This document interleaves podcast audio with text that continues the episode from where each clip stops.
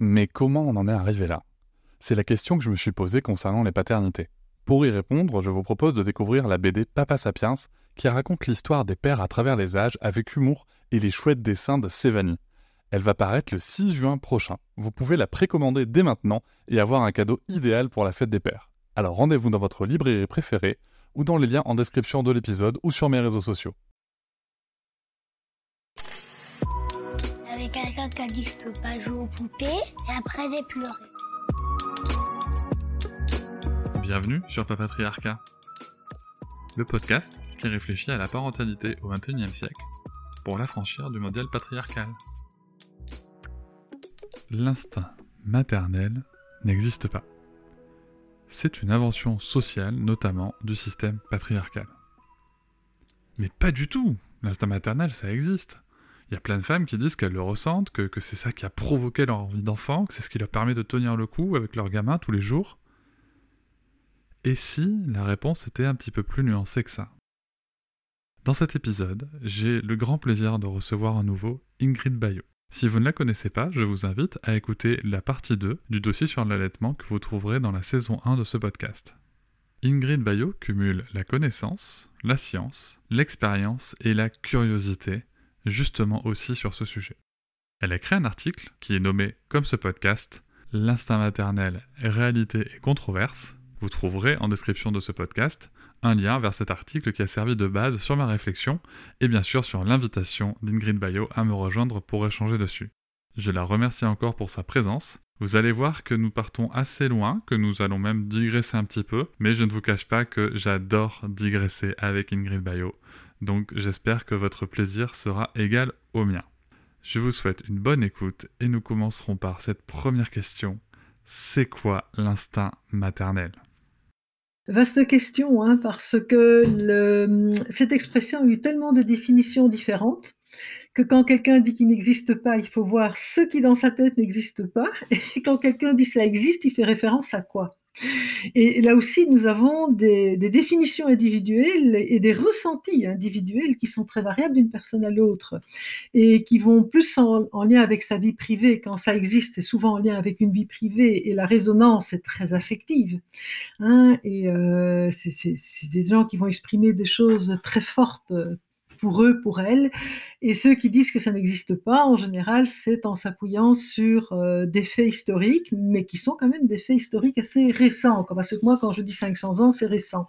Hein, dès qu'on se met à réfléchir à notre espèce, il faut prendre minimum un recul de 300 000 ans, s'intéresser à l'archéologie, à la paléontologie, même si ce n'est pas ma profession, je peux quand même lire sur la question et je lis depuis longtemps. C'est essayer de comprendre ce qui a été mis en place pour notre espèce et, qu'est-ce qu'on entend par euh, instinct maternelle. Voilà. Alors déjà, si on regarde le dictionnaire, euh, l'instinct fait référence à quelque chose qui est euh, spontané, naturel. Enfin, encore des, le mot naturel étant très frelaté dans notre espèce aussi, parce que qu'est-ce qui est naturel, qu'est-ce qui est culturel dans notre espèce, comme dit Cyrulnik, nous sommes naturellement culturels. Donc voilà, on va on va essayer de démêler un peu tout ça. Mais ce que j'avais retenu dans les définitions de tout ce qui est instinct, outre la spontanéité, c'était le observation de comportements généralisés à l'espèce. Et ça, c'est vrai que si on regarde l'histoire connue, l'histoire récente, c'est-à-dire euh, dès qu'il y a écriture et dès qu'il y a trace, euh, trace d'écriture et possibilité d'étudier les lois humaines comme les civilisations égyptiennes, euh, romaines, grecques, dont, surtout les deux dernières, hein, grecques et romaines, dont nous émanons directement, on voit que il y a, comme on dit, on doit tout le temps rappeler aux femmes leur devoir, euh, leur devoir de procréer, mais nous sommes déjà dans des cultures extrêmement patriarcales où les femmes n'ont aucun droit. Et quand on observe les faits et réalités de ces cultures-là, et surtout de ce qui s'est passé chez nous à partir de temps modernes, c'est-à-dire la Renaissance et l'industrialisation progressive et l'urbanisation progressive, eh ben, euh, je vois très mal défendre la notion d'instinct maternel, les types de comportements que l'on va voir vont être tellement variés qu'on ne peut pas parler de généralisation pour l'espèce. Maintenant, ça vaudrait la peine de creuser un peu.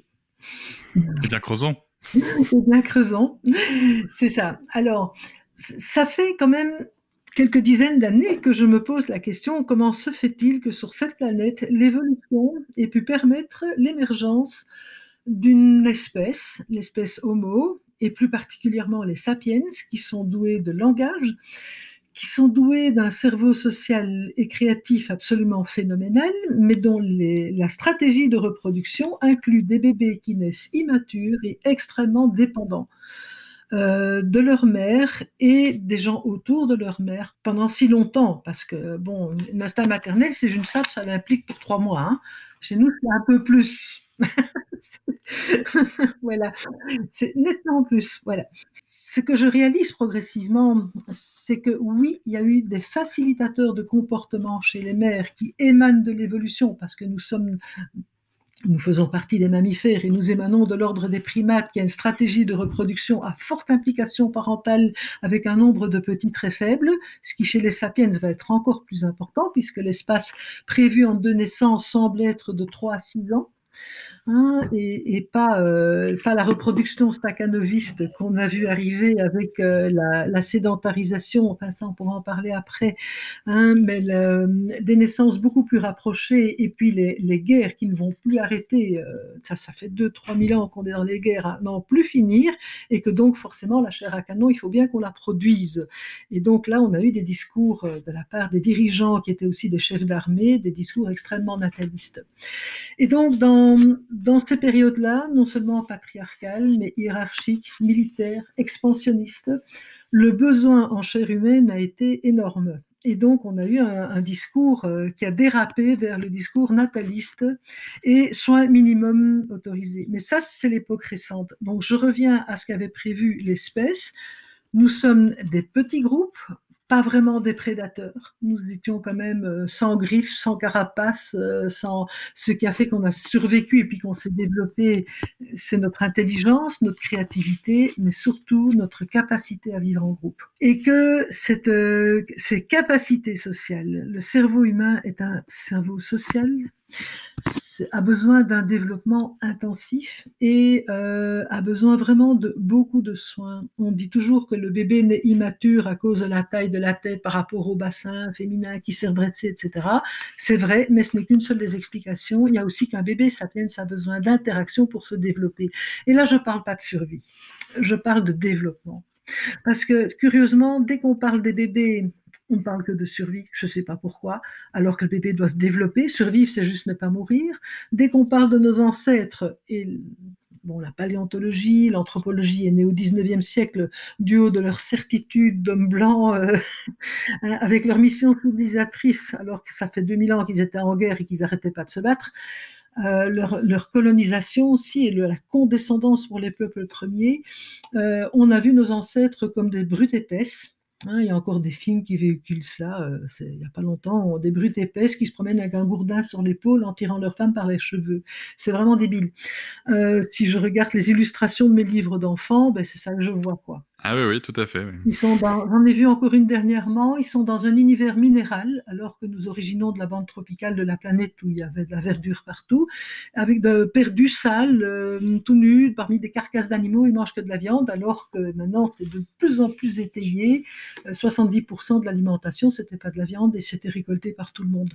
Donc, euh, y compris les, enfants, les femmes et les vieillards. Donc la viande, c'était occasionnel. Et, et donc, oui, il y a de la collaboration, mais pas juste autour de la chasse. Il y a et c'est là où je, je, réalise que cette collaboration entre humains euh, et le langage que ça a fait émerger était bien plus autour des enfants que de la chasse. Et ça, c'est la grande thèse de Sarah Blafferdy dans son deuxième livre 2016 en français, Comment nous sommes devenus humains. Mmh. À, ça, Sarah Blafferdy, ça c'est vraiment une anthropologue euh, qui a un autre regard. Euh, Patoumatis en France aussi d'ailleurs, Marine Patoumatis, qui a aussi un autre regard et qui remet en question l'image de grosse brute, belliqueuse euh, qu'on a véhiculée pendant tout le 19e siècle et une partie du 20e. Il est vraiment temps de sortir de ces images vraiment débiles, sans vouloir non plus tomber dans le image paradisiaque, des humains pacifiques qui s'entendaient, qui chouchoutaient. Non, non, les humains sont qu'ils sont là, mais ils avaient quand même le développement des capacités sociales était indispensable euh, pour pouvoir survivre et se développer dans une nature. Euh, bon, il n'y a pas de GPS, euh, il n'y a pas de, il n'y a pas de frigo, il n'y a pas de il n'y a pas de maison fermée. Donc oui, il y a la maîtrise du feu a amené beaucoup de confort, ça a certainement amené quand même une facilité à se défendre euh, des bêtes sauvages, à leur faire peur, mais euh, l'organisation sociale a été absolument primordiale, et notamment autour des plus vulnérables des sapiens, qui étaient les enfants, les bébés et puis les enfants. Hein, la, réussite de l'espèce sapiens au départ n'est pas tant les armes euh, et que, la, que la capacité des groupes à faire survivre et se développer des bébés qui naissent très immatures et la diate mère-bébé qui était, euh, qui était particulièrement vulnérable par rapport aux prédateurs et par rapport à la nature en général. Et donc, dans un premier temps, ceux qui ont survécu et qui se sont développés, parce que j'aime bien dire les deux à chaque fois en même temps, survivre et se développer, c'était ceux qui avaient des stratégies non seulement reproductives de forte implication parentale auprès du bébé, mais des implications groupales aussi. Donc, il y a le groupe autour de la mère. Donc on peut discuter à l'infini de l'implication du père à ces époques-là ou non. Moi, quand je vois avec quelle facilité ceux qu'on n'empêche pas de le faire y arrivent sans problème, ben, je, me dis qu'il devait le faire. Euh, ça, doit être intrinsèque à l'espèce humaine. N'oublions pas que la fameuse chasse dont les, les, anthropologues du 19e siècle ont fait l'activité principale des hommes, elle était occasionnelle. Ça leur laissait quand même pas mal de loisirs pour vivre avec des gens de tout âge. Non, mais c'est ça qu'il faut réaliser.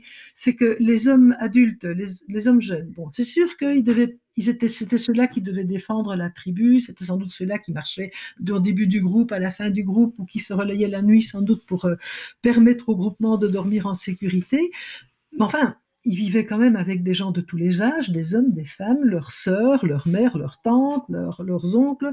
Je veux dire, c'est le fait d'enfermer des hommes euh, ensemble, ça date des civilisations, enfin, ce qu'on appelle des civilisations belliqueuses.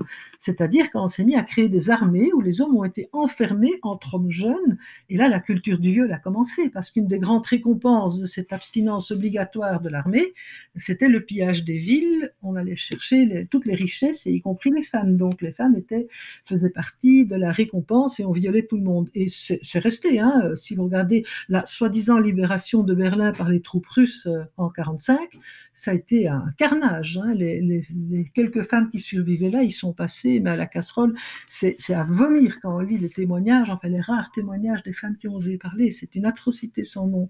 Donc je veux dire, euh, enfermer des hommes entre eux n'est pas naturel. Et quand on décrit les comportements euh, des hommes qui sont comme ça entre eux, euh, qui apparaît normal au 19e siècle, tout le monde trouvait ça normal puisqu'il y avait des armées partout. On a fait l'éloge de la virilité, mais c'est une virilité qui est mutilée mais vraiment mutilé de son implication dans la collectivité. Hein, la, combativité masculine était là pour protéger, pas pour massacrer et violer. Et donc, si on, souvent on parle de la des horreurs qu'ont vécues les femmes et tout ça, euh, du côté masculin, il y aurait une belle recherche à faire à ce niveau-là, parce que pour moi, les hommes se sont fait avoir autant que les femmes dans ces cultures, ces soi-disant civilisations extrêmement violentes dont nous hébergeons pour le moment et, qui n'ont pas fini. Manifestement, elle est. Euh, ils sont, ils, sont fait, sont fait avoir sur le plan humain, sur le plan matériel, euh, par contre, en termes de, position de pouvoir, on va pas trop se plaindre. Euh, disons que hum, c'est une illusion d'optique, parce que quand même ceux qui, sur le plan matériel, ceux qui gagnaient, c'était ceux de l'élite. Hein. oui, oui, tout à fait. Si vous regardez le statut des mineurs de fonds euh, début du XXe, c'est quand même pas terrible. Hein. Les hommes n'avaient pas beaucoup de droits. Hein. Par contre, on leur a donné un hochet, j'appelle ça. On leur a dit qu'ils étaient chefs de famille et donc la violence qu'ils subissaient, ils avaient le droit de la faire subir à leurs femmes. Donc c'est vrai qu'à un statut social égal, il valait mieux être un homme, disons. Mais euh, passer 12 heures dans la mine dans le fond, se faire exploiter à l'usine, euh, être, euh, être conscrit pour l'armée, c'est une catastrophe. Hein. Regardez, enfin, regardez un cimetière militaire et regardez l'âge des gars, c'est une horreur. C'est vrai qu'il y, a une vision de classe à, garder à l'esprit quand, quand, Oui, dans, oui, dans oui. ce discours-là, tout à fait. Oui, oui, Catherine de Médicis s'en servait mieux que le paysan euh, du la même époque, disons. Mais enfin, bon, ça mis à part, pour revenir sur notre sujet, Oui. c'est toujours, il faut repenser comment est-ce qu'on a pu fonctionner en groupe dans une nature euh, qui était, euh, oui, oui, qui était quand même menaçante. hein. Il y avait quand même beaucoup de dangers. Nous n'étions pas, tant qu'on n'avait pas les armes, on n'était pas vraiment des prédateurs. Enfin, ça, Dieu merci, on a pu trouver des armes défensives assez rapidement. Et euh, cette notion-là de, de, de groupe de tout âge, si vous voulez, c'est ça qui a permis à l'entité mère-enfant de survivre et de se développer et de créer à travers le soin à l'enfant euh, la, première étape de, sa, de, son, de la construction de son cerveau social, en sachant que très rapidement, si l'enfant est assez, euh, oui, une trop grande dépendance, codépendance au départ, hein, euh, c'est pour ça que j'écris le quatrième trimestre, cette codépendance, elle est très forte, on le, on le voit bien les premières semaines, les premiers mois, les mamans qui plongent dans la maternité, elles ont aussi besoin de leur bébé proche d'elles, mais très rapidement, on va voir que à travers le réseau, le réseau qui les ont confiance, elles vont confier leur bébé. Et c'est un mouvement qui part de la mère. Elle va confier son bébé, bon, chez, à notre époque, ça va être à son conjoint ou au deuxième parent, et puis à sa communauté, à sa communauté proche. Et nous sommes, comme le dit Sarah Blafferdir, une espèce à maternage communautaire contrairement à, euh, à beaucoup d'autres primates, hein, où la, mère reste extrêmement possessive pendant plusieurs, euh, beaucoup, plus longtemps.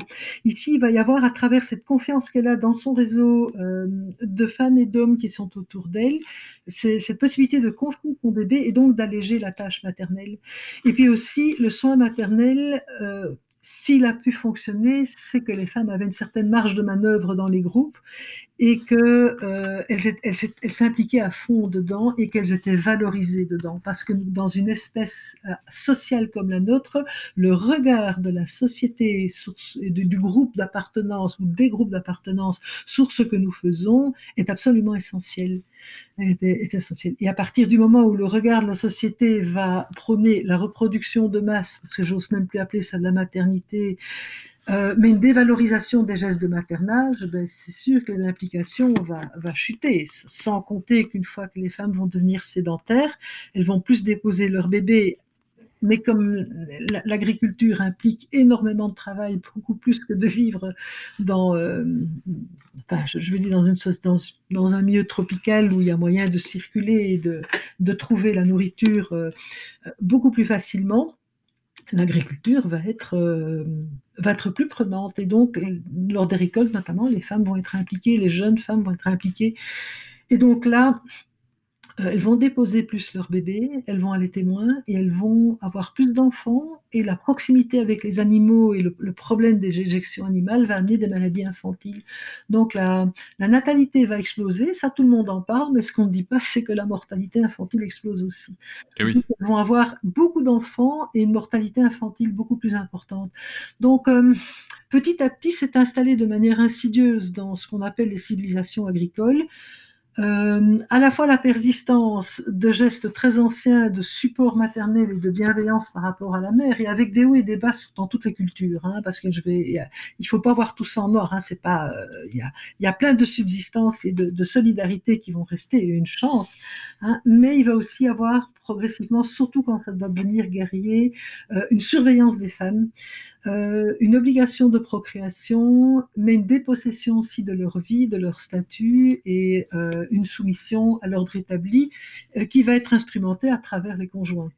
Et une dépossession de leur corps aussi, pour le coup. Oui, évidemment. Ça, pourquoi est-ce qu'on a dû inventer le devoir conjugal? Mmh, pas mal, faut être pas mal dépossédé de son corps pour dire qu'on fait ça par devoir euh, pour l'Angleterre, les yeux avec un chapelet dans les mains. Hein, franchement, euh, ben oui. Pour le coup, ça, répond aussi à, un des aspects de l'instinct maternel, puisque souvent on, dit aux femmes mmh. qu'elles euh, doivent avoir un désir d'enfant, que ça doit venir, et pour celles qui n'en ont pas, que ça va venir de toute façon à un moment parce que c'est comme ça. Et finalement, quand je vous entends parler du devoir conjugal, j'ai envie de dire, euh, oui, enfin, ce devoir conjugal, ce devoir maternel, quel besoin nous ont eu de l'imposer si euh, si, si, si, généralement, pour reprendre la définition de l'instinct, si euh, l'ensemble de la population féminine de la planète voulait avoir des enfants tout le temps? Oui, vous êtes là dans une définition de l'instinct qui est l'émergence du désir. Et de se projeter aussi dans un projet d'enfant avec euh, se, voir, se fantasmer en, en donneuse de soins euh, et d'y trouver du plaisir. Parce que c'est, euh, je veux dire, toutes les stratégies de reproduction dans les espèces, surtout dans les espèces évoluées, se basent sur les gratifications. Hein, d'accord? Donc, c'est.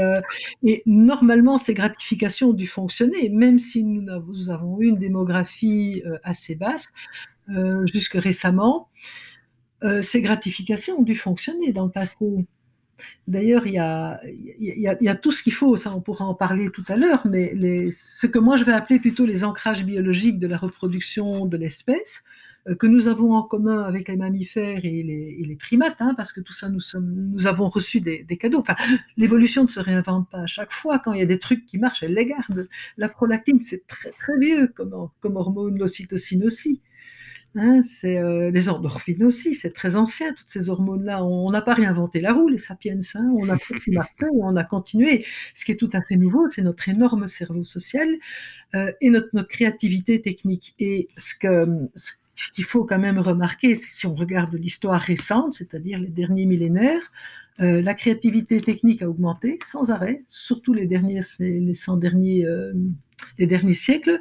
Mais ce que je constate, c'est que les, compétences sociales du dialogue, de l'empathie, de la reconnaissance des signaux sociaux, qui devaient être euh, installées à travers le maternage et puis à travers ce maternage groupal et puis cette, je veux dire cette instruction en famille pour reprendre le mot ou instruction en groupe de l'enfant et, qui incluait l'enfant dans, dans, le groupe et puis où il acquérait les, compétences techniques qui convenaient, mais ça qui lui convenait, je veux dire, se faisait à travers du dialogue, du langage, de l'acceptation, de la valorisation, euh, quelle que soit l'activité. Je veux dire, tout ce que l'on fait, on, le fait à, travers un, groupe qui reconnaît ce que l'on apporte.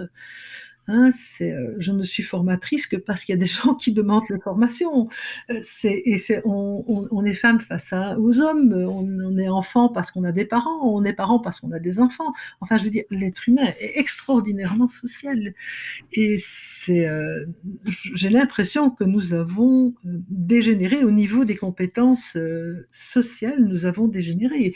et ça, je veux dire, au point qu'on a dû dire euh, à, des femmes de faire leur devoir conjugal et de faire leur devoir maternel. Alors, c'est là où la notion d'instinct maternel a été instrumentalisée. Euh, quand pendant des générations, vous confisquez des femmes et puis vous ne valorisez pas ce qu'elles font euh, quand elles ont des enfants, on prône la reproduction de masse, mais leur vie ne leur appartient pas, leur corps ne leur appartient pas, leurs enfants ne leur appartiennent pas. Enfin, c'est récent qu'une femme qui divorce garde le droit de voir ses enfants dans la génération de ma mère et de ma grand-mère, une femme qui divorçait ne voyait plus ses enfants. Mhm. Donc vraiment, elle pouvait déjà divorcer sans être lapidée, ce qui était déjà un progrès. Euh, hein, il faut relativiser tout. On part de loin. Hein. ah oui, mais on part de loin. On part de loin. Écoutez, 2000 ans, c'est rien, la lapidation. Enfin, tout, on, a tous connu, euh, dans, enfin, moi j'étais à l'école euh, catholique, donc j'ai entendu quand j'étais enfant l'histoire de la femme adultère. Quoi. Bon, ben oui, mais il y a combien enfin, On est quand même dans des cultures catholiques, on entend ça, et ah voilà, lapidé, puis un jour on réalise c'est quoi être lapidé, quoi. C'est une mort lente, atroce, avec la haine de la communauté, on meurt dans la, haine totale. Enfin, et les autres femmes voient ça, donc elles vivent toutes dans la terreur. Hein, et alors, dans ce contexte-là, qui est des femmes actuellement qui disent je ne sens pas émerger le désir d'enfant, mais surtout, laissons-les tranquilles, les autres choses à vivre. Euh, je veux dire, il y a tellement de moyens d'exprimer son implication dans la communauté, tellement de moyens d'être utile à des adultes comme à des enfants. Moi, je, connais des sages-femmes qui n'ont pas eu d'enfants et qui sont d'une ouverture de cœur extraordinaire. Même chose pour des institutrices. Même chose pour des personnes âgées qui ont parfois un, Enfin, moi j'ai un souvenir, ma grand-mère de cœur était, comme on appelait dans le temps une vieille demoiselle, terme que je déteste. Elle avait choisi, elle était née en 1900 et euh, elle avait, pour elle, c'était bien clair qu'elle voulait pas d'enfant. Je lui rends hommage euh, d'ailleurs. Et enfin, c'était notre voisine, et ça a été pour nous une grand-mère, mais absolument merveilleuse. Donc je veux dire, qu'est-ce qu'elle a, qu'est-ce qu'elle a passé là? Euh, Voilà, après une vie où elle, elle s'était choisie finalement. Et ce qu'elle a donné là, elle l'a donné de son plein gré. Eh bien, ça, c'est beaucoup plus important que de faire un devoir de reproductif. Et le mot instinct maternel a été tellement utilisé pour dire votre devoir reproductif que non, quoi. On n'utilise plus ça, on arrête avec ça par pitié. Il y a tellement de moyens de s'impliquer, de se réaliser, d'être créative. Et puis, de toute façon, on est tellement nombreux sur la Terre qu'on ne va pas insister pour que celles qui n'en fassent, celles qui n'en veulent pas, celles qui ont d'autres projets de vie, parce que ça aussi, c'est exprimé par la négative. Elles ne veulent pas. Attends, elles ont d'autres projets. On peut peut-être s'exprimer de manière plus respectueuse comme ça. Tout à fait. Qu'est-ce qu'elles ne veulent pas, mais parce qu'elles veulent d'autres choses. Oui, c'est ça. Et, c'est intéressant parce que, euh, juste pour faire l'aparté là-dessus, ce qui est intéressant aussi, c'est de constater que c'est beaucoup moins problématique pour un homme. Mais il ne veut pas d'enfant parce qu'il veut faire carrière, parce qu'il veut diriger, parce qu'il veut. Bah, mhm. ok. Même si après on peut, on peut discuter de, de, cette vision euh, de, de, la hiérarchisation des hommes, mais, euh, mais au-delà de ça, c'est pourquoi il y a vraiment ce côté où j'ai enfin, vraiment l'impression qu'il y a cette instrumentalisation, comme vous dites, oui, de, de cette expression d'instinct maternel pour bah, justement, encore une fois, enfermer les femmes dans un rôle, les dominer, les contrôler. Euh, et, que ça, c'est vraiment un des, traits très forts de, la société patriarcale. Oui, oui, oui, oui. Ceci dit, il y a des femmes qui veulent faire carrière aussi, simplement qu'elles vont devoir faire autrement. Et là, c'est vrai que c'est plus difficile. mon mantra quand mes enfants étaient petits, c'est j'ai une espérance de vie de 84 ans minimum et je ne suis pas obligée de prendre ma retraite à 60 ans. Donc je me suis dit, je vais faire une chose à la fois. Mais c'est vrai que ça demande plus, la, petite enfance des enfants demande plus aux femmes qu'aux hommes. Et là, on peut hurler à l'injustice. Là, je suis assez mitigée parce que je, je, et ça dépend d'une femme à l'autre. Je, crois que je n'ai pas de normes à donner par rapport à ça. C'est comment recréer. Enfin, moi, ce qui m'a permis de continuer à travailler à mi-temps quand ils étaient petits, et puis euh, de plus en plus ensuite, c'est que j'ai pris appui sur la communauté, enfin sur l'équivalent du groupe. C'était pas le groupe pré-néolithique évidemment, mais j'ai une ou deux gardiennes d'enfants, enfin non psychoéducatrices on dit maintenant, qui étaient absolument merveilleuses. Il y avait des grands-parents, il y avait des amis. J'avais une liste des babysitting extraordinaires pour aller plonger, faire de la plongée euh, sous-marine, activité incompatible avec des enfants en bas âge. voilà. Donc, il y a moyen de prendre appui sur la communauté pour faire d'autres choses. Et je crois aussi que, hum, comme notre société est organisée, ça demande aux femmes d'avoir énormément d'organisation pour pouvoir vivre autre chose. On est en train de découvrir pour le moment que des, on a retrouvé des tombes de, chasse, de chasseurs, hein, je ne sais pas, avec des attributs de la chasse. Et puis ils ont eu l'idée, la bonne idée, enfin pré-néolithique, hein, donc on est vraiment dans des choses qui remontent à 10 000, 20 000 ans, donc avant l'époque historique. Et on avait toujours attribué cette tombe à un homme. Et puis on réalise là, en analysant le bassin, qu'en fait non, c'est une femme. Voilà, je ne sais pas si vous l'avez vu passer. J'ai vu passer celle-là, c'était magnifique. Oui, oui, c'est ça. Et donc, je me dis, cette femme, est-ce qu'elle avait des enfants ou pas? J'en sais rien, mais probablement, puisqu'il n'y avait pas de contraception. Maintenant, peut-être qu'elle avait trouvé le truc. Peut-être qu'il y avait des femmes stériles aussi, ça, ça arrive, ça, arrive toujours. Mais manifestement, elle, était, elle avait sa place puisqu'elle chassait. Maintenant, est-ce que c'était si difficile au pré-néolithique quand on vit dans des groupes de 35 à 45 personnes, on a envie de, de faire une partie de chasse, puis on confie son bébé à une autre femme qui allait et on y va. Euh, actuellement, il faut s'organiser. Quand on allait un bébé, euh, c'est une sacrée organisation. Hein. Il faut tirer son lait, il faut mettre le lait dans des, contenants, il faut avoir une, un endroit où on accepte les dépôts de lait maternel. Bon, maintenant en France, ça s'est acquis, mais au départ, c'était interdit. Euh, donc, ça, demande actuellement une sacrée organisation pour pouvoir faire autre chose que materner. Hein. Alors maintenant, c'est vrai que les premiers mois, il y a vraiment besoin pour le bébé comme pour la maman de, ce lien d'attachement euh, il y en a qui disent que ça peut être fait par d'autres personnes, mais ça, c'est le, oui, c'est le sujet d'Elisabeth Badinter. Elle dit qu'il y a juste à le confier à d'autres et qu'il n'en mourra pas. Non, mais pense qu'il y a quand même quelque chose. De, quoi elle se prive, je ne sais pas. Je, vois ces influenceuses sur les réseaux sociaux qui disent qu'elles ont une nurse à la maison qui s'occupe du bébé pendant la nuit euh, et que comme ça elles reprennent leur vie de couple tout le temps. Ben oui, il y a une, certaine, des, oui, des classes privilégiées qui peuvent se payer ce service-là. Hey, I'm Ryan Reynolds. At Mint Mobile, we like to do the opposite of what Big Wireless does. They charge you a lot. We charge you a little. So naturally, when they announced they'd be raising their prices due to inflation, we decided to deflate our prices due to not hating you. That's right. We're cutting the price of Mint Unlimited from $30 a month to just $15 a month. Give it a try at mintmobile.com slash switch. $45 upfront for three months plus taxes and fees. Promote for new customers for limited time. Unlimited more than 40 gigabytes per month. Slows. Full terms at mintmobile.com. Est-ce que c'est bon? Est-ce que les enfants s'en sortent? Peut-être, je sais pas. Je n'ai pas envie de juger la vie personnelle des gens, mais euh, que chacun fasse comme il fasse. Mais le problème, c'est qu'elles se montrent en modèle, quoi. Et ce qu'elles oublient, c'est que toutes ces nurses là, ce sont parfois des femmes qui viennent de pays en voie de développement, des polonaises, des africaines, qui laissent leurs bébés sur place, leurs enfants sur place, pour venir s'occuper des bébés des femmes riches. Et retour à la case départ. Hein, Alors, le, le, sur, sur là parce qu'en fait, sur, sur, ce que vous évoquez, il y, a, il y a plein de choses qui viennent euh, s'entrecouper on, se pose la question encore une fois pour les mères. Donc, moi, de ce que je comprends de votre propos, c'est qu'on est, on est bien d'accord sur le fait que euh, le patriarcat va euh, essentialiser euh, le rôle de la mère presque dans un rôle sacrificiel. On a déjà vu, en effet, dans les études, dans, dans vos écrits aussi, que oui, on ne parle pas de sacrifice. Il y a des solutions communautaires pour que la mère reste une femme et garde, et garde une vie à elle et qu'elle tombe pas dans, dans justement la vision sacrificielle. Mais qu'en effet, pour le développement de l'enfant, il est quand même bon, ne serait-ce que pour l'allaitement, euh, d'avoir euh, d'avoir cette présence maternelle dès le départ.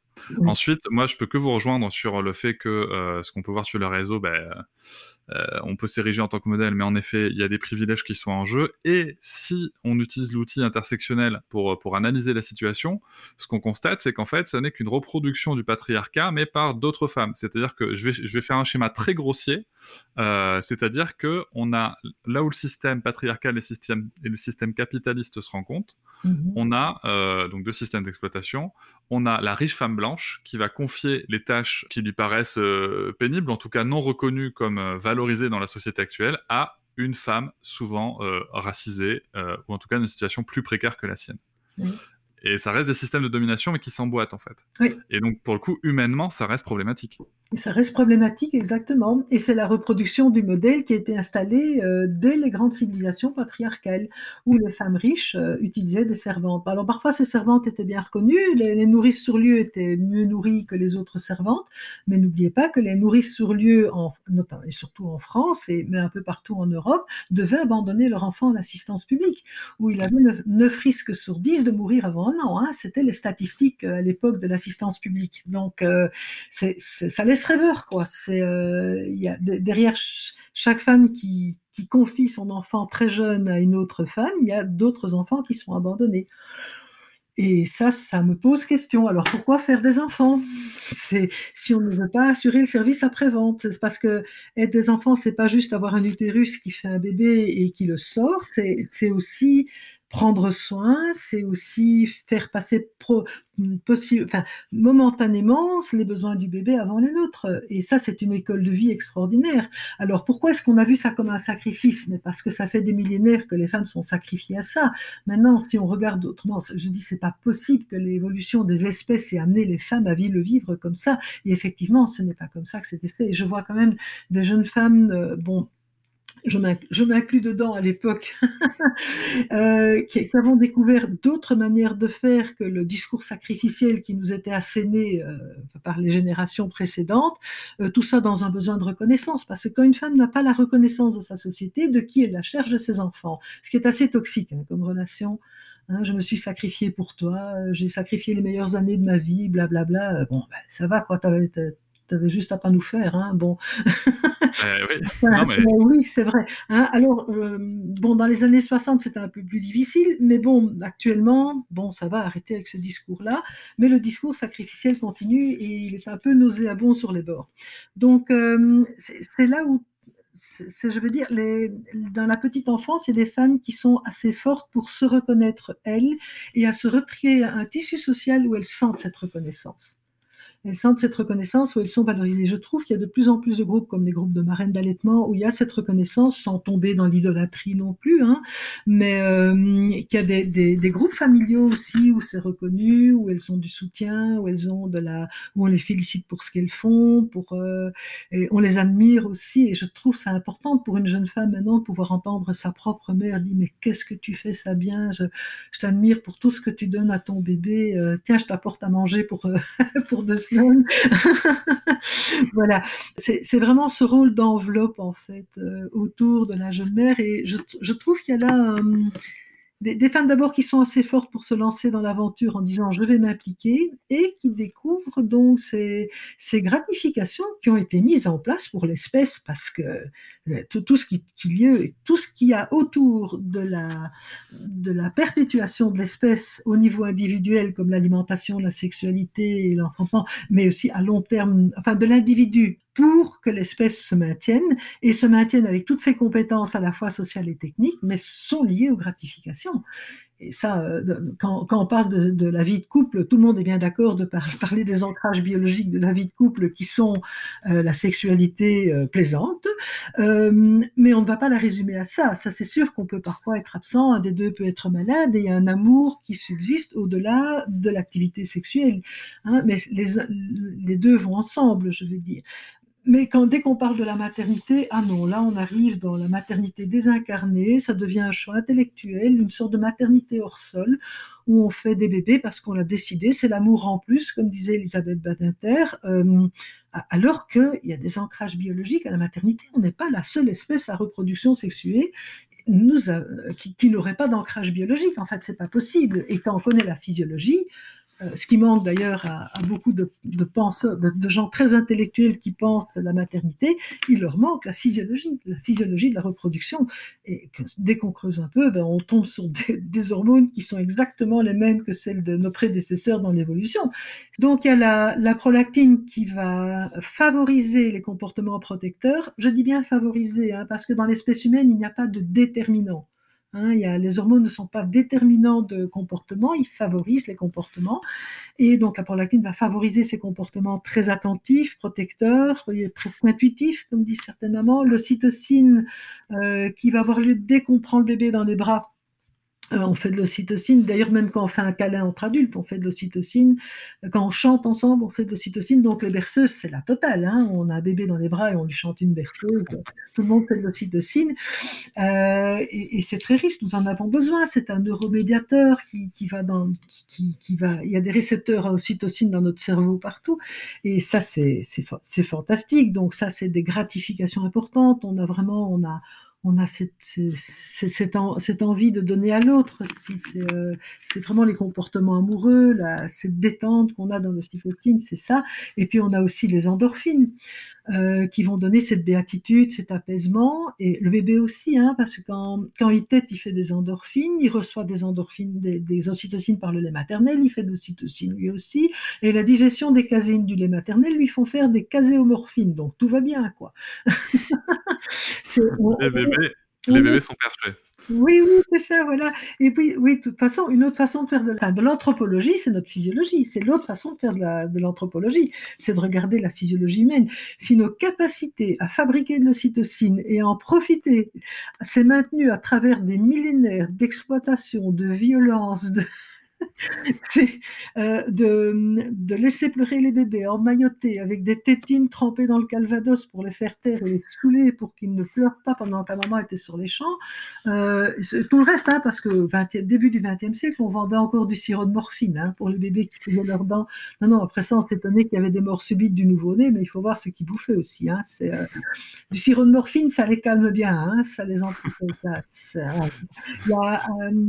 quand mon petit frère était, comment j'ai un frère qui est né en 70, on donnait encore des antihistaminiques aux enfants qui pleuraient beaucoup. Ah oui, oui, oui. Oui, ah oui, oui, oui, ça les calmait bien aussi, ça. Il faut surtout pas faire ça, ça atteint aussi le centre respiratoire. Donc, euh, non, non, c'est quand même. Euh, bref, tout ça pour revenir à notre physiologie, quand, on voit que tout ça, enfin, tout ce qui est reproductif, mais tient le coup à travers les, les horreurs des cinq derniers millénaires, y compris euh, notre anatomie. Enfin, quand on regarde un, bébé, une femme, un homme, tous, tous ces gens-là, ils sont faits pour s'entendre et pour avoir du bonheur ensemble.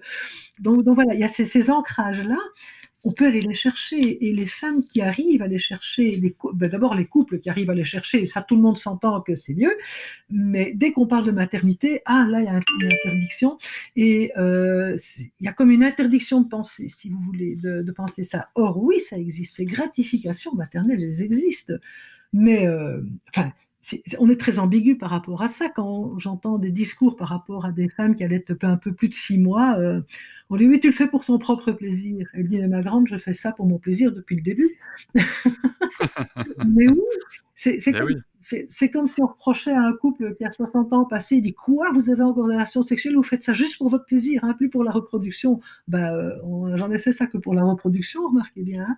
Donc, mais non, mais il y a deux poids, deux mesures. En sexologie, on est beaucoup plus avancé qu'en maternologie, je veux dire, qu'en ma- qu'en maternité, je veux dire. hein. Donc, on n'est pas du tout hors sol, nous sommes des êtres incarnés. Et euh, la maternité s'incarne dans ces ancrages-là, mais ils ont été empêchés d'expression. Et là, au niveau de l'instinct maternel, bon, on a bien défini déjà que avant l'enfant, bon, le désir d'enfant, euh, ça, ça- il y avait totalement une instrumentalisation euh, qui s'est faite, euh, qui, a été imposée par le patriarcat. Et là, Mhm. ensuite, après le, donc une fois l'enfant que l'enfant est là, qu'on est dans cette dans cette maternité, moi, ce que je comprends, c'est qu'il y a des facilitateurs biologiques qui se déclenchent ou non euh, selon l'environnement. Certains qui sont, il faut bien le dire, propres à la mère.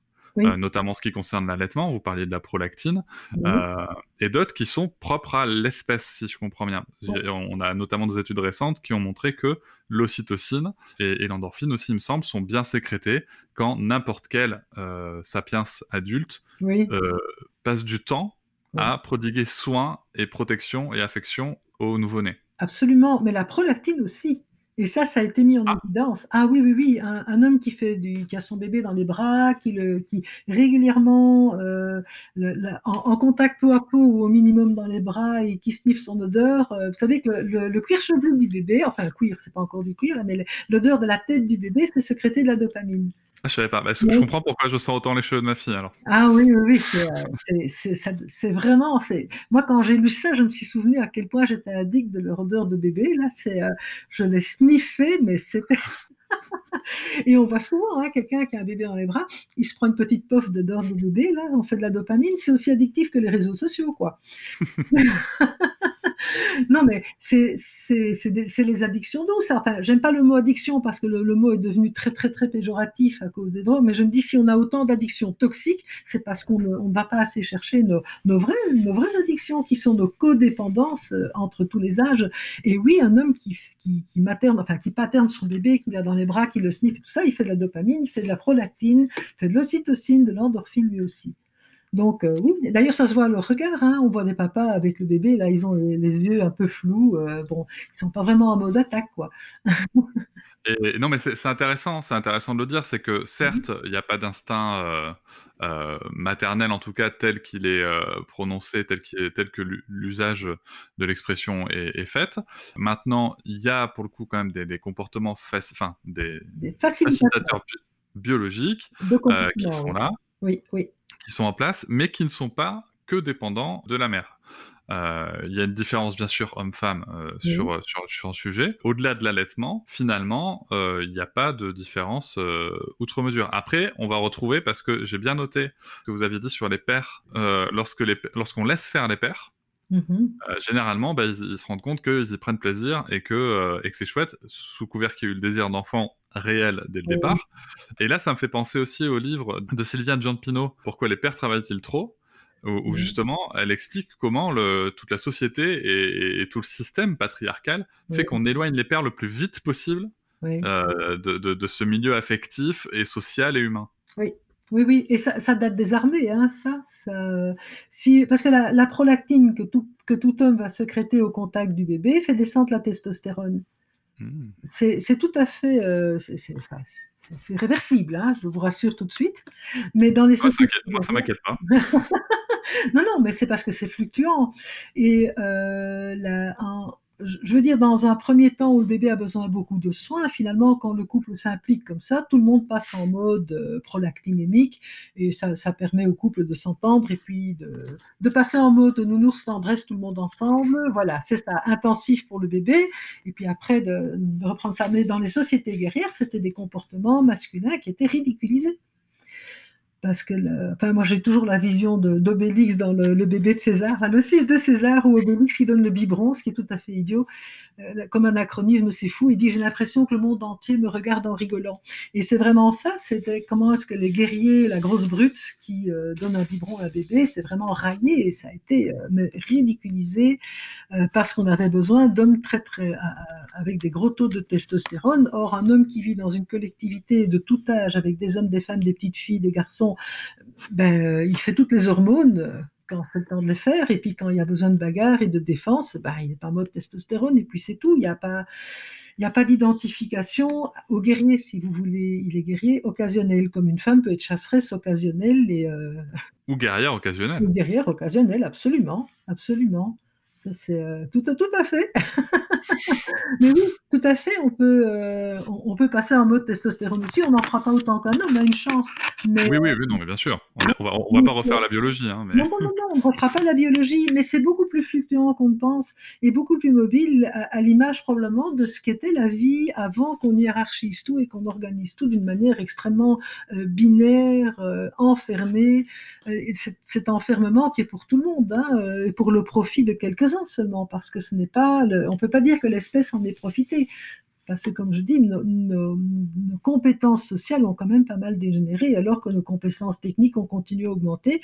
Alors ça, ça aboutit à avoir du matériel de guerre extraordinaire. Mais c'est très dangereux. Et pour le moment, notre, enfin, la survie de l'espèce va se jouer à ce niveau-là. Pas au niveau de la survie immédiate des bébés, hein, mais au niveau de la survie de l'espèce. Si on continue sur cette lancée, euh, ça, il serait, il serait temps qu'on revoie notre copie, quoi. Je, peux que vous rejoindre. C'est d'ailleurs tout le propos. J'ai une petite euh, question un petit peu plus précise euh, sur, sur cette histoire d'instinct maternel.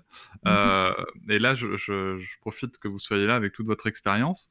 Parce que quand on pense à l'instinct maternel, de ce que j'ai lu sur les réseaux, de, des, petites investigations que j'ai fait auprès des communautés sur ce sujet, mhm. souvent on me dit, on, on parle des mères qui ont un enfant et qui n'ont pas euh, de, qui n'ont pas spécialement, enfin qui n'ont pas envie de passer là du temps avec euh, après l'accouchement, et on leur dit mais si c'est ton instinct, laisse parler. Voilà, je suppose que ce sont des situations que vous avez connues dans votre dans votre parcours. Mmh là, là pour le coup, comment est-ce qu'on, comment est-ce que ça peut se, produire? Qu'est-ce qu'il y a derrière ça? Oui, c'est ça. Bon, d'abord, il faut se dire que chaque femme qui devient mère maintenant émane d'une lignée qui a plus ou moins souffert de tout ce dont nous avons parlé. Donc, quelles ont été ses empreintes cellulaires? Est-ce qu'elle a été maternée, pas maternée? Quelles sont ses modélisations passives? Qu'est-ce qu'elle a vu faire autour d'elle? Si sa mère, est-ce que sa mère maternait, maternait pas? Et si elle maternait, est-ce que c'était sur un discours de type sacrificiel, euh, horrifiant ou pas? Et donc, qu'est-ce qui va être convoqué? Quand elle va avoir son bébé dans les bras Qu'est-ce qui va être convoqué de manière plus ou moins consciente au niveau de enfin de, de tout ce qui émane d'elle? Et on peut avoir des mauvaises surprises là. Et donc, il y a des femmes qui peuvent vraiment sentir que tout ce qui ressurgit, euh, et parfois elles ne le maîtrisent pas, et parfois elles sont très très mal là-dedans. Et donc, euh, et, ça va arriver dans un discours de je vois mon bébé, j'ai pas envie de m'en occuper, je me sens mourir si je m'en occupe. Qu'est-ce qu'elle a Ça demande, ça demande qu'elle soit entendue. Et quand une femme dit je n'ai pas envie de m'en occuper, la première chose au niveau de la communication, c'est pas lui dire mais non, mais il est beau ton bébé, qu'est-ce qu'il dirait de toi si tu C'est une horreur de répondre ça. C'est qu'est-ce qui se passe? De tu m'en parler? Je, je, vois pour toi, ce n'est pas évident de voir ton bébé. De, et là, j'ai envie de, raconter une anecdote parce que j'ai travaillé en néonatologie, enfin comme intérimaire en néonatologie dans un hôpital à Bruxelles il y a un peu plus de 30 ans, mais ils étaient vraiment d'avant-garde parce qu'ils avaient déjà, ils pratiquaient déjà le contact peau à peau avec les parents. Et c'était un, bébé prématuré dont la maman venait de temps en temps le voir de loin, euh, mais voulait pas le toucher, voulait pas le prendre en peau à peau. Et alors qu'on lui, proposait chaque fois, et à force d'insister, elle a dit bon, oui, d'accord, je veux bien, euh, mais cinq minutes alors. On dit oui, mais cinq minutes, c'est trop peu, quoi. Il faut au moins une heure. Bon, d'accord, elle les yeux au ciel, elle acceptait une heure, puis 58 minutes top chrono, elle nous demandait de l'enlever. On commençait à dire, elle n'a pas l'instinct maternel, elle ne veut pas, elle s'implique pas, etc. Et je ne sais pas pourquoi, j'étais en train de suivre des cours en communication à l'école des parents des éducateurs à Bruxelles et j'ai eu l'idée de faire un constat empathique, euh, bien bateau. Là, je dis, elle m'appelle, c'était moi qui devais remettre le bébé dans la couveuse et je lui dis, mais je vois que c'est pas évident pour vous de l'avoir comme ça, tout contre vous. Et là, elle me regarde et elle dit, c'était la première fois que quelqu'un lui reconnaissait sa difficulté. Elle dit mm-hmm. non, non, qu'elle dit non, c'est pas évident parce que les yeux, les, les yeux pleins de larmes, je vois tout ce qui m'a manqué. Ah. ah. oui, oh mon Dieu. Moi, j'étais assise à côté d'elle. Hein. Quand j'ai dit au lieu de prendre le bébé tout de suite, je me suis à côté d'elle et j'ai fait, j'ai fait, je mettais en pratique mes cours de communication en demandant, mon Dieu, qu'est-ce que j'ai fait? Mais j'ai osé et, ça lui a donné l'espace pour se dire, je vois tout ce qui m'a manqué. Ah, je dis oui. Ah bon? Et puis elle ajoute, parce que chez moi, vous voyez, c'était surtout les coups. Ah oui. Pas les câlins, c'était les coups. Eh ben, je dis alors là, vraiment chapeau, d'oser quand même faire ça avec votre bébé une heure par jour, je dis bravo. Valoriser ce qu'elle pouvait donner. Et là, il s'est passé quelque chose, elle s'est détendue, elle m'a regardé, elle m'a souri, et là, le bébé s'est tendu pour croiser son regard. C'est la première fois que je voyais ce bébé-là. Et là, ils ont croisé leur regard. Je me dis comme quoi, une enveloppe, un accueil, reconnaître la difficulté, valoriser ce qui peut être donné, c'est essentiel, plutôt que de poursuivre un idéal de l'instinct maternel, pitié, misère. C'est d'où vient cette femme? C'est chacune à son cheminement pour certaines femmes, ça prend du temps pour apprivoiser ça, parce que ce qui remonte quand elle avait ce bébé contre elle, c'était les coups qu'elle avait reçus, et c'était le manque criant qu'il y avait en elle. Hein, et je vois des, jeunes femmes maintenant, et c'est tant mieux, hein, mais qui sont attirées intellectuellement par ce maternage proximal, l'allaitement, l'allaitement plus long et tout, mais souvent, elles donnent plus que ce qu'elles ont reçu. D'accord Ce qui n'était pas le cas il y a 10 000 ans. Hein ce qu'elle donnait, elle l'avait reçu. Sinon, elles n'auraient pas survécu. J'ai une femme qui devenait mère, si elle arrivait à l'âge adulte, c'est qu'elle avait été maternée, et suffisamment bien. Je ne dis pas idéalement, je dis suffisamment bien, ce qui n'est pas le cas actuellement. Et donc, euh, quand ils sont attirés par ce maternage-là, il va vraiment falloir faire attention à la norme sociologique qui a permis ce maternage-là, au pré-néolithique, c'est-à-dire un groupe bienveillant et valorisant autour. Et la première chose d'un groupe, c'est de ne pas intruser ni de mettre des idéaux inaccessibles, c'est de reconnaître ce qui est et reconnaître ce qui est donné et de soutenir, mais pas de mettre des idéaux. Donc, c'est, moi, je, trouve, je trouve que c'est une très belle anecdote et une très belle façon de, la conclure. Donc, l'instinct maternel, en termes de, désir d'enfant, c'est totalement une construction sociale euh, on peut, qu'on peut appeler patriarcale. Oui, c'est ça. Disons que l'expression instinct maternel, je ne l'utilise plus parce qu'elle est sémantiquement pourrie. Mmh Hein, d'accord, donc c'est, c'est, il faut plus l'utiliser parce qu'on crée des débats euh, qui n'ont pas lieu d'être. Oui, et puis, et puis parce qu'elle a des sens, comme vous avez bien commencé par le dire, euh, elle a des sens tellement différents pour chaque personne que euh, c'est, un peu compliqué des fois de, de, de, bien être en phase sur le sujet. Et en revanche, et là je vais, je vais, reprendre vos mots, en fait, il existe des facilitateurs biologiques qui vont s'exprimer ou non selon l'environnement, la culture euh, et, le moment. Et, finalement, la partie qui est propre aux femmes est une partie assez infime de l'environnement dont l'enfant a besoin pour se développer. Mais il est, à fois, il est à fois infime dans le temps d'une vie et du développement d'un humain, mais il est essentiel dans les premiers temps et aussi comme, mmh. euh, comme ligne de conduite, parce que même si l'enfant a d'autres figures d'attachement, il va quand même rester cette figure d'attachement première, euh, qui est en général la mère, en, général la mère, et très rapidement le père, enfin, ou l'autre parent. Hein, ou l'autre parent. Donc il y a souvent ce binôme autour de l'enfant qui va être très important. Maintenant, comment tout ça va se partager? Euh, je crois que les premiers temps sont vraiment essentiels avec la mère, là, parce qu'on est biologiquement différents, euh, quoi qu'en disent euh, certains. Que des femmes n'aient pas envie de vivre ces mois-là, ça c'est tout à fait leur droit, mais alors qu'elles ne fassent pas d'enfants, pitié, il y a suffisamment d'enfants qui ont besoin d'aide dans les... je, je veux dire, Enfin bon, je n'ai pas d'injonction à donner à personne, mais au moins qu'elles ne se mettent pas en modèle, quoi. Qu'elles se débrouillent avec leur statut social si elles veulent, mais qu'elles ne se mettent pas en modèle parce que c'est aussi la reproduction d'exploitation, comme vous avez dit euh, tout à l'heure. Tout à fait. Euh, ça, ça me pose quand même une question. Et puis, on reste quand même très très fasciné par le fait, le fait de faire un enfant, c'est-à-dire les neuf mois, utérin, la grossesse, l'accouchement, mais on dirait qu'après, il y a un blackout sur ce que nécessitent les soins à l'enfant, et ceux-là ne sont pas assez valorisés.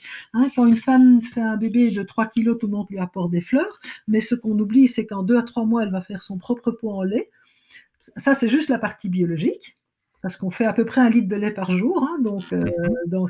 hein, et donc, si on fait 75 euh, kilos de lait en trois mois, euh, ça c'est, on dit qu'on est en congé de maternité, et ce mot-là, congé de maternité, ne, ne restitue pas l'énorme implication, le temps que l'on passe.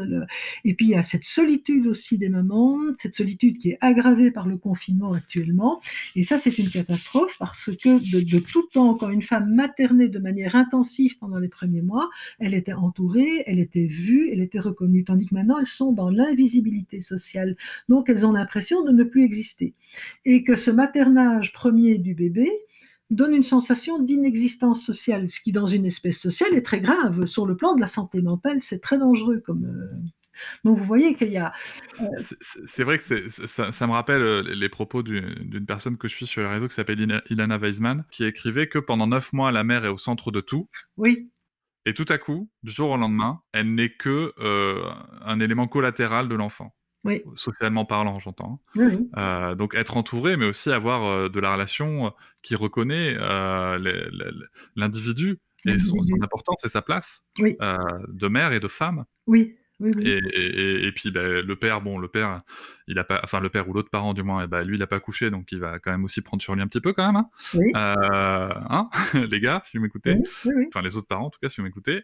Et donc ouais, il y a vraiment ce côté où elle était centre d'attention et puis pouf, il y a ce bébé qui est là et il y a les besoins, il y a la fatigue, il y a les besoins biologiques, il y a les besoins physiologiques et puis il y a mmh cette attention tournée vers l'enfant. Mmh donc il y a quand même quelques raisons d'avoir besoin de soutien. Oui, mais oui, mais oui à la fois de, reconnaissance sociale, de valorisation et de soutien concret, hein, apporter à manger. Euh, euh, dans, les espèces sociales, à maternage à haute implication parentale, on voit que le groupe s'implique auprès des, mères. Quoi. C'est, euh, mm.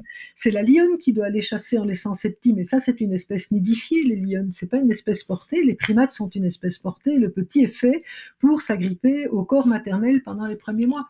Et chez les, humains, c'est la même chose. On dit, tu vas en faire un bébé à bras, mais nous sommes une espèce à bras.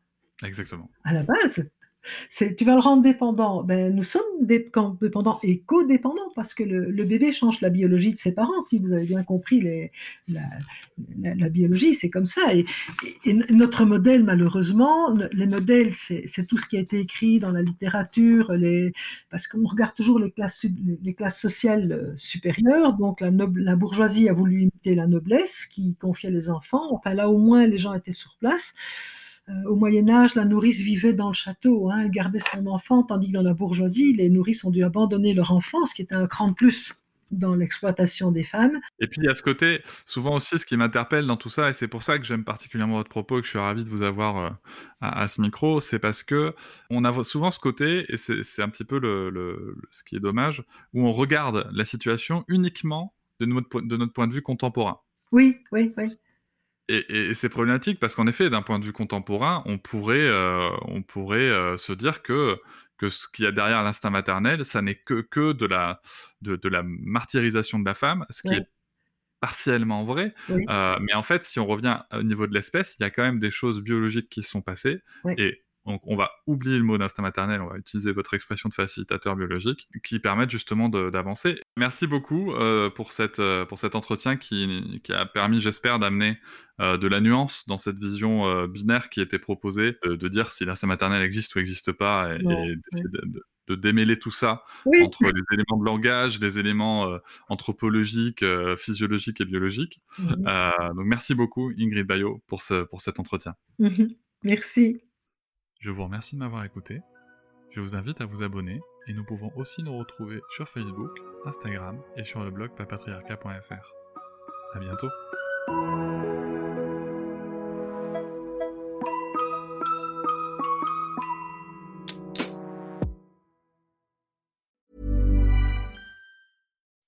When you make decisions for your company, you look for the no-brainers. If you have a lot of mailing to do, stamps.com is the ultimate no-brainer. Use the stamps.com mobile app to mail everything you need to keep your business running with up to 89% off USPS and UPS. Make the same no-brainer decision as over 1 million other businesses with stamps.com. Use code program for a special offer. That's stamps.com, code program. Hop, c'est encore moins. Si tu veux soutenir le podcast, tu peux aussi t'abonner à Papatriarca Plus et découvrir chaque semaine un épisode bonus en plus des 60 déjà disponibles. À découvrir sur tes applis de podcast comme Pocketcast, Castbox ou encore Apple Podcast. À très vite.